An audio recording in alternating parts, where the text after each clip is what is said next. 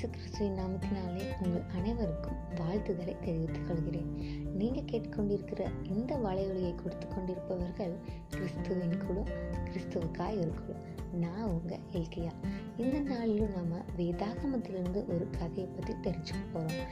அந்த கதை நம்மளோட வாழ்க்கைக்கு என்ன பிரயோஜனமான காரியத்தை கற்றுக் கொடுக்குது அப்படிங்கிறத நம்ம தெரிஞ்சுக்க போகிறோம்.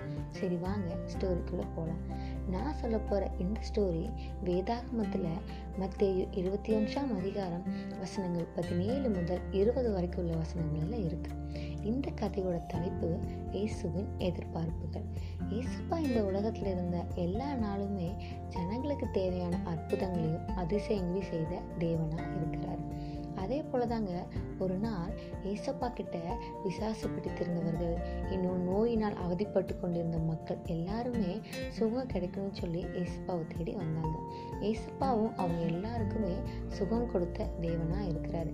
அந்த நேரம் இரவு நேரமாக மாறினதுனால ஏசப்பா என்ன நினைக்கிறாருன்னா, பெத்தானியா அப்படிங்கிற அந்த ஒரு இடத்துல நைட் ஸ்டே பண்ணிவிட்டு காலையில் நகரத்துக்குள்ளாக போகலான்னு சொல்லி நினச்சிட்டு பெத்தானியா அப்படிங்கிற அந்த ஒரு இடத்துல தங்களோட இரவை வந்து கழிக்கிறார். விடியற்காலம் ஆகிறது. ஏசப்பா எழுந்து புறப்படுறாரு நகரத்துக்குள்ளாக போகிறதுக்காக. அப்படி புறப்படும்போது ஏசப்பாவுக்கு மிகுந்த பசி ஆகிறது. அதனால் அவர் உணவு கிடைக்குமான்னு சொல்லி இருக்கிற பக்கம்லாம் தேடுறாரு. அப்போ என்னாகுது அப்படின்னா, அவர் அந்த இடத்துல ஒரு மரத்தை பார்க்குறாரு. அந்த மரம் அத்தி மரமாக இருக்குது. அப்போ ஏசப்பா நினைக்கிறாரு, சரி நம்ம அந்த மரத்துக்கிட்ட போய் அந்த மரத்தில் இருக்கிற பழங்களை பறித்து நம்மளோட பசியை தீர்த்துக்கலான்னு சொல்லி அவர் அந்த அத்தி மரத்துக்கிட்ட போகிறாரு. அந்த அத்தி மரத்துக்கிட்ட போய் அவர் காய் கனி ஏதாவது இருக்குன்னு சொல்லி பார்க்குறாரு. ஆனால் அந்த மரத்தில் இலைகள் மாத்திரம்தான் இருக்குதே தவிர காயோ கனியோ இல்லை. ஏசப்பாவுக்கு ரொம்ப கோவம் வந்துடுச்சு. ஏன்னா அவர் ஏற்கனவே பயங்கர பசியில் இருக்கார். அந்த மரத்தில் இலைகள் மாத்திரம் இருக்கிறத பார்த்துட்டு அவர் கோவத்தில் என்ன பண்ணுறாரு தெரியுமா, இனி ஒரு காலம் உன்னிடத்தில் கனி உண்டாகாதிருக்க கடவுது அப்படின்னு சொல்லி அந்த மரத்துக்கு சாபத்தை கொடுத்துறாரு.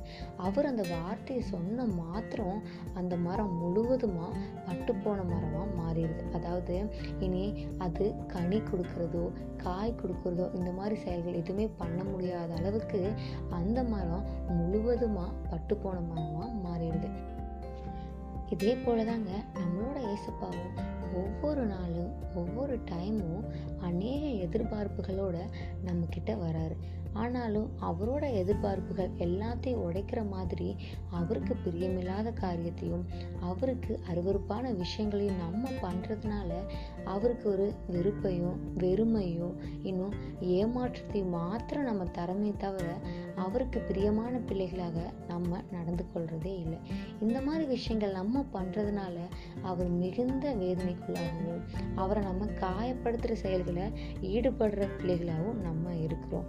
ஆனாலும் அவர் கோபப்படுறதோ அல்லது நம்மளை வெறுத்து ஒதுக்குற தெய்வமாகவோ அவர் வந்து இல்லை. அவர் கோபப்பட்டு அத்திமரத்துக்கு அந்த சாபத்தை கொடுத்தாரே தவிர நம்மளும் பண்ணுற ஒவ்வொரு விஷயத்துக்கும் ஒவ்வொரு பிரியமில்லாத காரியத்துக்கும் அவர் நமக்கு பனிஷ்மெண்ட்டோ கோபமோ அல்லது சாபத்தையோ கொடுக்காத தெய்வமாக இருக்கிறார். நம்ம நிறையா டைம் அவருக்கு பிரியமில்லாத காரியத்தை பண்ணும்போது அவர் நமக்கு இன்னொரு சான்ஸ் கொடுக்குற தெய்வமாக இருக்கிறார்.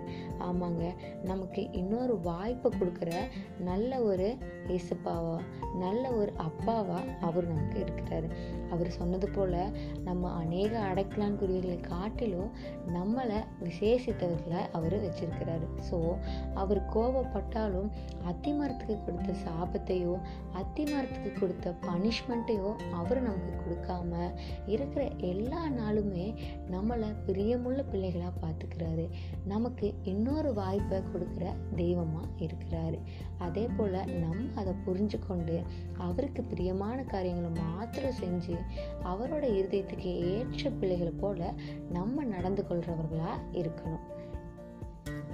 இந்த நாளில் நாம் கற்றுக்கொண்ட இந்த விஷயங்களை நம்மளோட வாழ்க்கையில் கடைபிடித்து வாழ்கிற பிள்ளைகளாக இருப்போம்.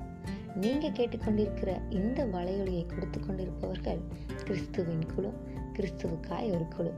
நான் உங்கள் இலக்கியா.